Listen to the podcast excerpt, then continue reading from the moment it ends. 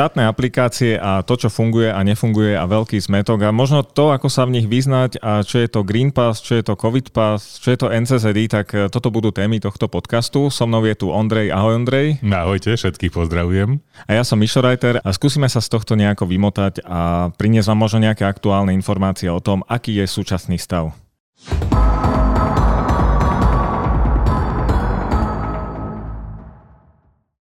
No musím povedať, že ten stav je veľmi komplikovaný. Čím viacej sa do toho pozerám, tak tým vidím, neviem, či to bude mať dobrý koniec, tak by som to povedal. Stále sa všetko komplikuje a tých aplikácií je tak veľa, že bežný človek sa z toho nevie vysomáriť, podľa mňa.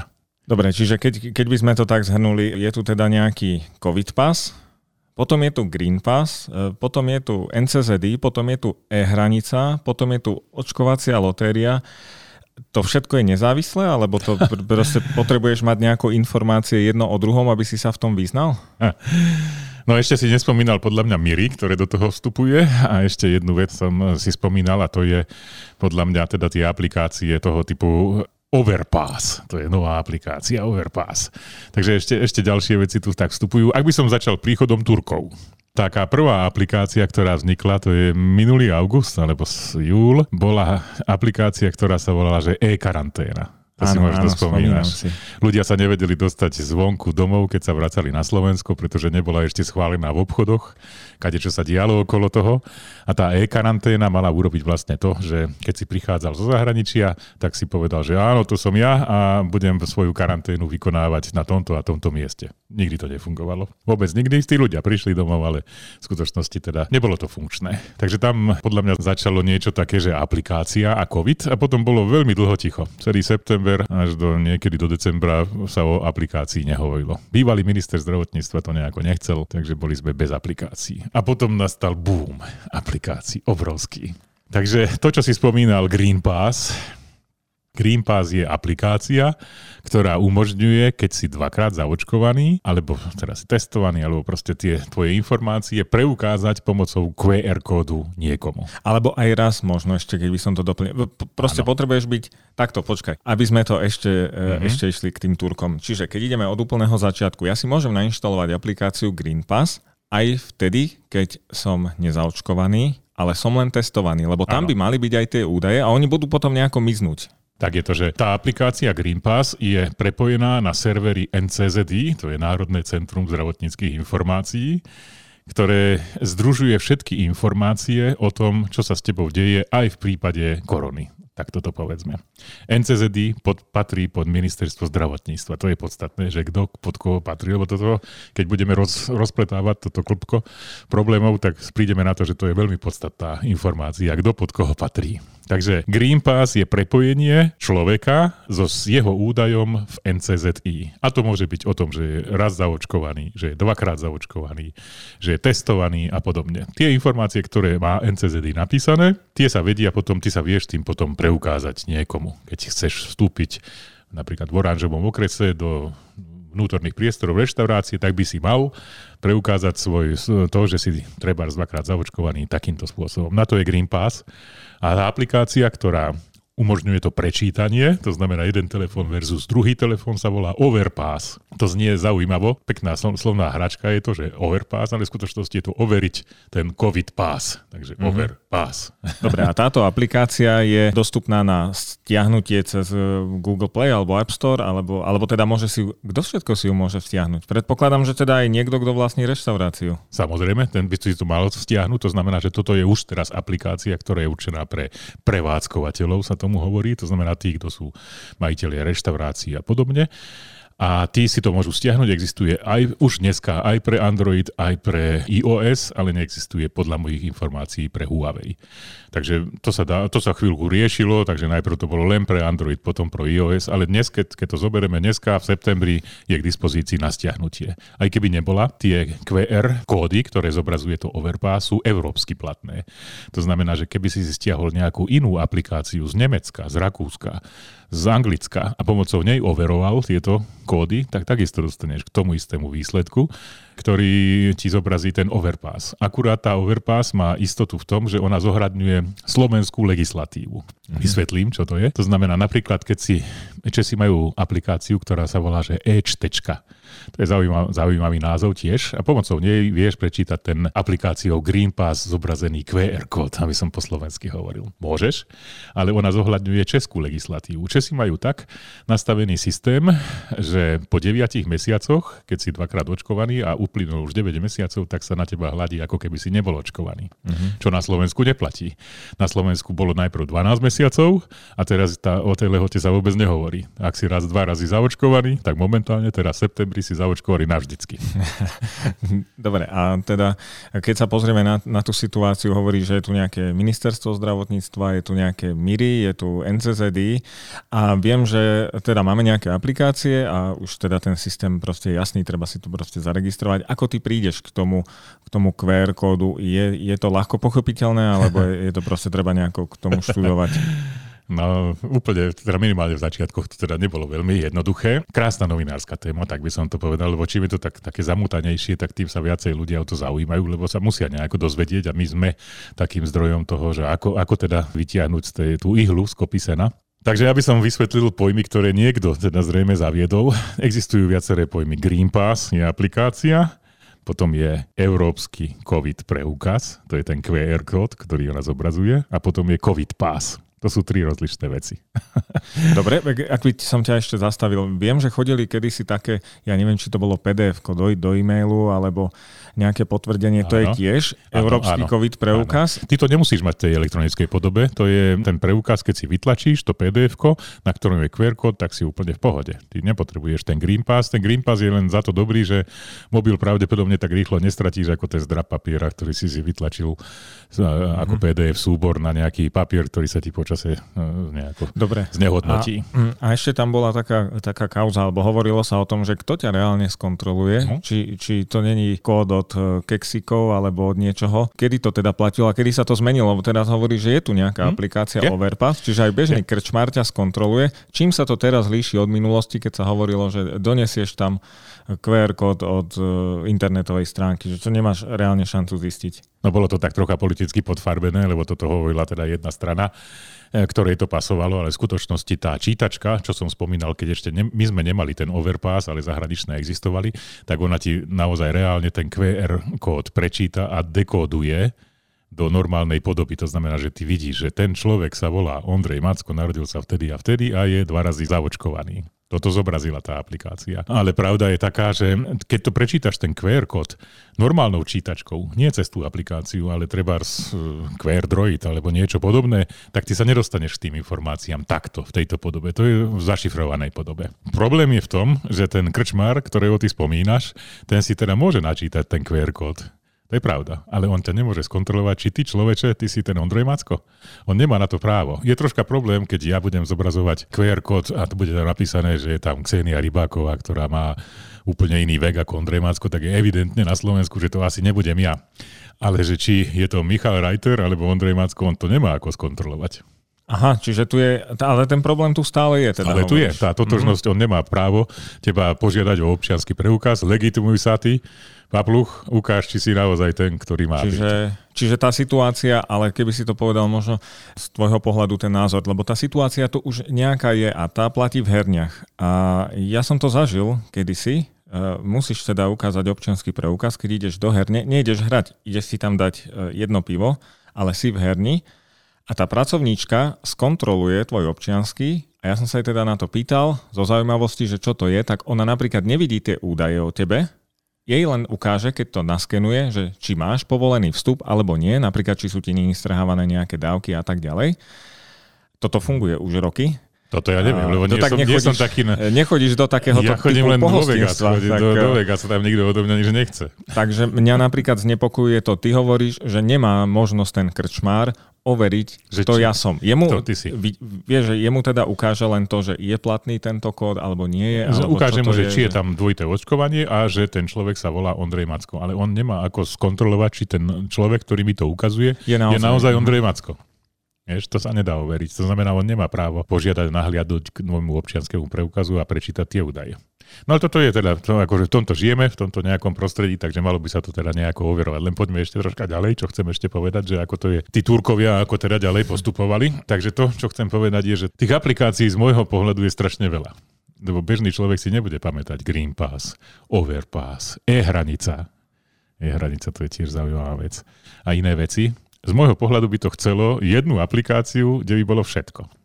Aby to bolo jednoduché. Tá nech sa volá e-karanténa, alebo COVID, alebo čosi. Jednoduché, alebo podľa mňa Green Pass je celkom vhodne zvolený názov aplikácie, lebo bežný človek, ktorý ako nevie po anglicky, nepohybuje sa v tej oblasti it tak jednoducho si to nemusí celkom zapamätať, že je to tak trocha ako príliš anglosasky nazvané. Takže niečo jednoduché, kde by bolo všetko. Tam by som mal tie vstupy, tam by som mal tie prehľady o tom, že ako to je môjim testovaním, tam by som mal tu modul na čítanie, tam by som mal modul na to, že áno, idem teraz cez hranicu, takže sa zapisujem a hotovo. Ale takto to nie je, pretože to je to, čo som povedal, že tie ministerstva navzájom, a tu je ten kameň úrazu, sú vzájomne konkurenčné firmy. Oni nebudú spolu hrať. Každý si bude na svojom piesočku hrať. Každý bude vytvárať svoju vlastnú aplikáciu, aby ukázal svoju oprávnenosť byť na, na svete. No a keď sa ešte vrátime k téme očkovaniu a, a teda tým tomu prepojeniu toho, je tam teda nejaká e-karanténa, potom sú, neviem teraz v súčasnosti, ako prebiehajú tie testy, tam sa tiež na to dalo nejako prihlasovať, e, na tie klasické výťarové testy. No, to, bola, to... bolo NCZD, akoby tieto údaje, to išlo do NCZD, hej, že či ja som bol na AG teste, alebo som nebol. To je, to je to isté. Áno, e-karanténa, to e-karanténa je... už dneska nie je. E-karanténa zomrela niekedy v minulom roku, Dobre. dneska máme e-hranicu. E, teraz teraz, je e-hranica. A čo tom... nie je aplikácia, čo je webový formulár. Je to webový formulár a tam si spomínal, to by mohlo byť zaujímavé, teda e, sú cestovatelia, ja nerad používam ten výraz pendlery, pretože to je, sú to cestovatelia, ľudia, ktorí e, chodia každý deň cez hranicu. Oni to musia vyplniť, ja neviem, každý deň, alebo to je proste, lebo tam, je, tam narážam aj na to, že je schválené legislatívne nejaké sledovanie občanov, už tu nikoho nezaujíma žiadny súd, to už bolo v dobách minulých. Teraz policia môže proste si tieto údaje od operátorov pýtať len tak, hociak, mm. hociako. Čiže ako to funguje teraz? Na skutočnosti sa sledujú teda tie e, čísla a e, cez operátorov sa vie, že či si ty bol v zahraničí alebo nie. Takže dá sa reálne overiť, že či si bol v zahraničí a prišiel si domov a mal si povinnosť sa nahlásiť do e-hranici. Tam nahlásiš, že ty, Michal Reiter, prichádzaš z tejto krajiny, zapíšeš sa, hotovo.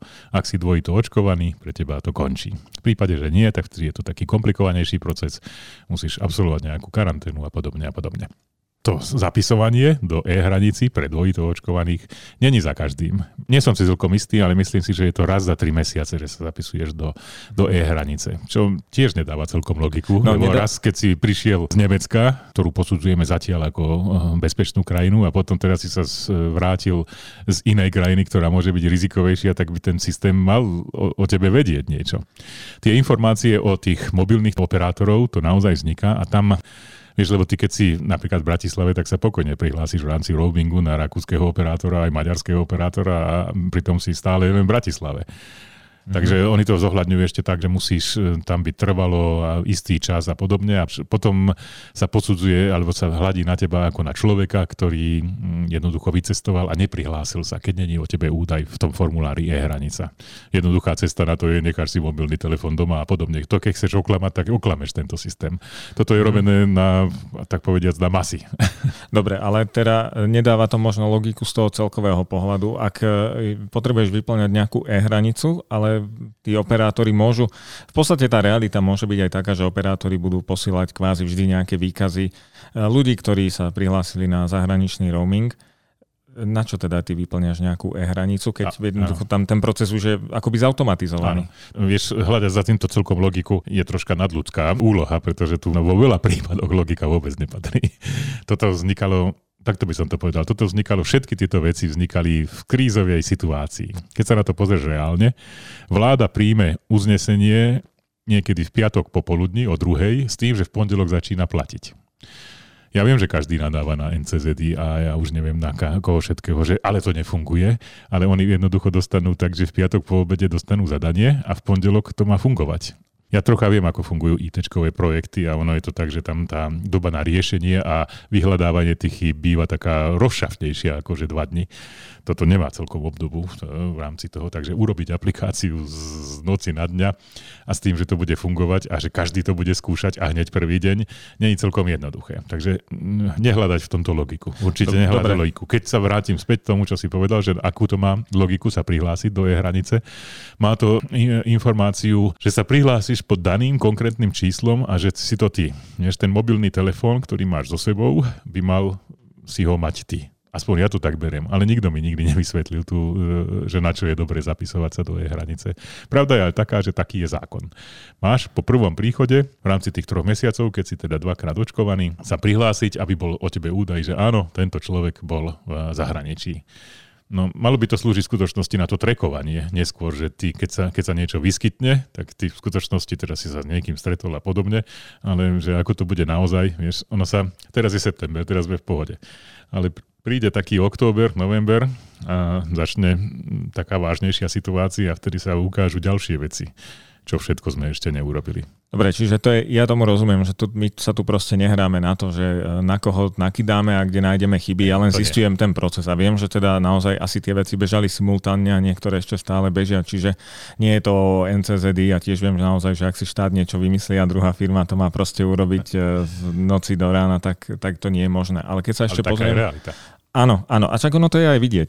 No a keď sa pozriem teda, ešte je tu potom nejaká Očkovacia lotéria. A do toho sa tiež treba registrovať. Teraz sa nebavíme o tom, že e, proste aká je to šaškáreň a, a že proste kam ísť, lebo nejako občana to teda naozaj uráža, okay. že, že toto sú tieto peniaze. Ja nehovorím, že to mali, mali použiť na detské lavičky, ale fakt to je, no pointa je, tam sa tiež musíš nejako registrovať. To je ďalšia vec, vymyslená od štátu, ale z iného ministerstva, vieš? Aha. Na tomto je to založené. Dobre. Toto je akcia ministerstva financií, čo som zatiaľ ešte nespomínal. Dobre, a teda... teraz sme boli MIRI a ministerstvo zdravotníctva. A teraz, teraz sme prešli do ministerstva financií, takže ty potrebuješ novú registráciu. O tom to stále hovorí, že pre mňa je ten štát, mal by byť ten štát jeden, ktorý navzájom všetky tie ministerstva sa doplňajú, podporujú a zdieľajú si tie informácie a operácie, alebo teda v skutočnosti tá realita je úplne iná tie ministerstva nehrajú do seba. Každý si vymyslí svoj systém, ten si uzatvorí pekne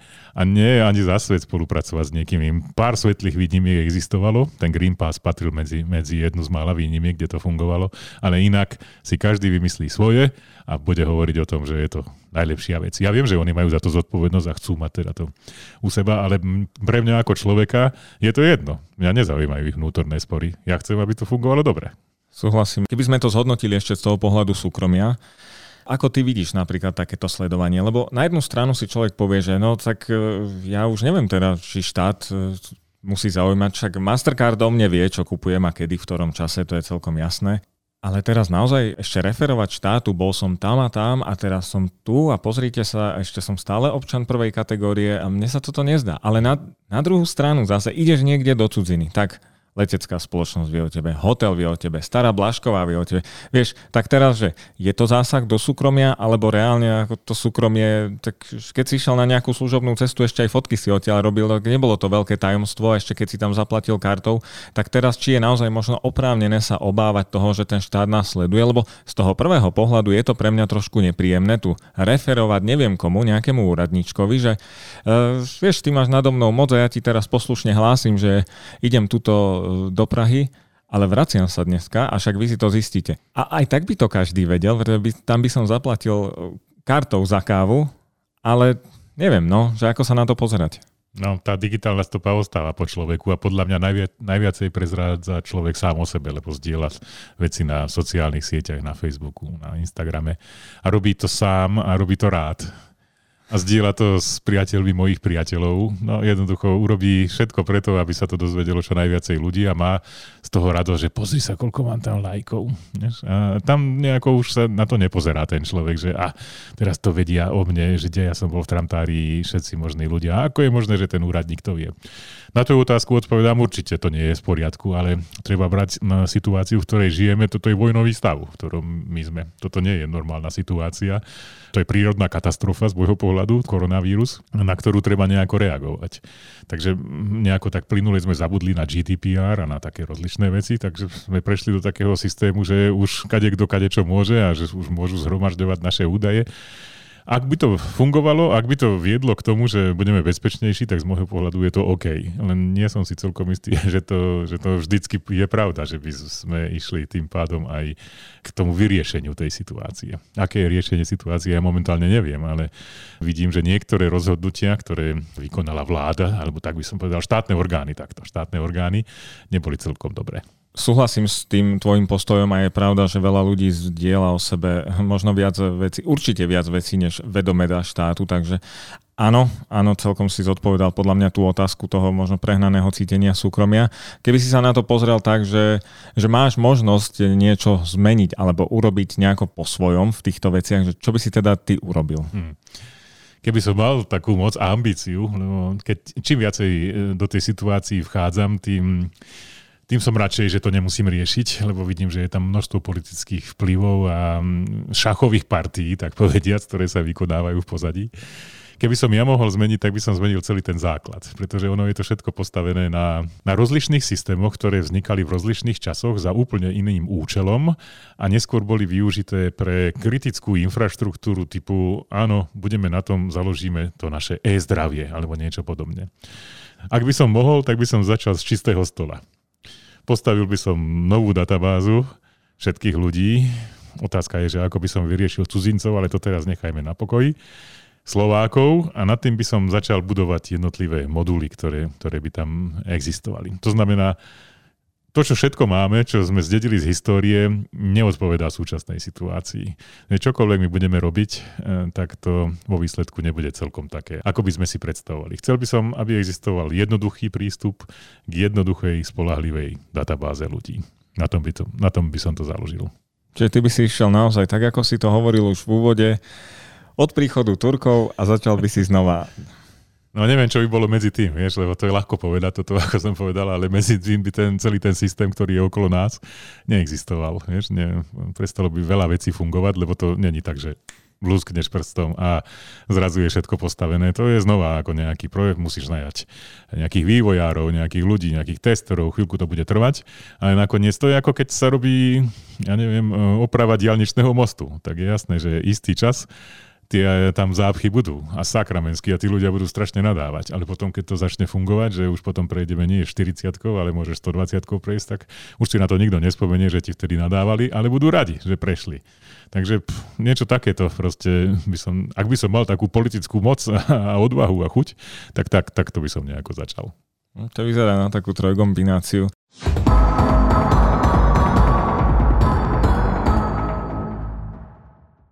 Dobre, no tak myslím si, že e, nám nezostáva nič iné, len dúfať, že to bude to najlepšie, čo sa podarí štátu nejako vygenerovať a že tá situácia sa bude čoraz viacej spriaznievať. Ďakujem ti, Ondrej, že si teda odpovedal na tieto otázky. Myslím si, že mnohým ľuďom sme trošku rozčerili tie vody a uvidíme, že čo nám štát prinesie na budúce a keď niečo sa udeje, tak sa zase o tom porozprávame. Majte sa pekne a dovidenia. Ahojte.